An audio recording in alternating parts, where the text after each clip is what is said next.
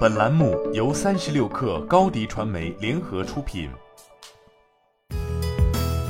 本文来自三十六氪作者张一驰。五月初，马斯克在接受《金融时报》举办的汽车未来峰会时表示，使用氢气进行储能是最愚蠢的事情。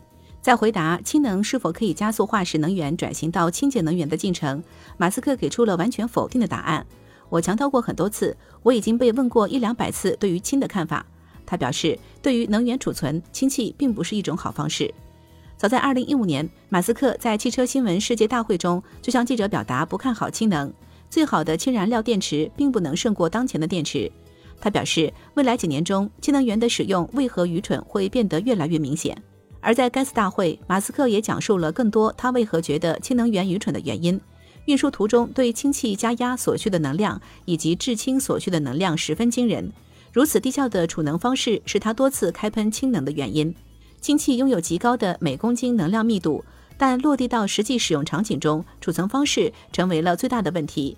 自然状况下很难将氢气液化，在运输过程中，液态氢需要压强极大的储存罐，而如果运输气态氢，则需要体积更大的储存罐。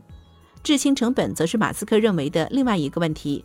目前主流的制氢方法有两种：电解水或者裂解碳氢化物。电解水的效率很低。而裂解碳氢化物并不能解决化石能源问题。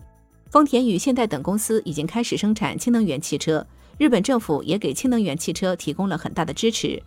二零一三年，由安倍政府推出日本再复兴战略，提出发展氢能源将成为日本国策，燃料电池车将是车辆未来发展趋势，国家将提供一系列扶持政策。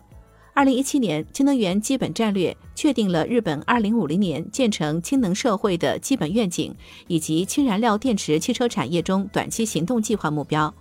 而在我国，氢能源纳入终端能源体系将成为实现双碳目标的一部分。虽然目前氢能源汽车在我国销售量可以忽略不计，但未来预估将高速发展。中国氢能产业白皮书表示，二零五零年氢能产值将超过十万亿元。氢能产业规模在二零六零年达成碳中和的情况下，将超过现在石油产业规模。新媒体代运营就找高迪传媒，微信搜索高迪传媒，有效运营公众号、抖音、小红书，赋能品牌新增长。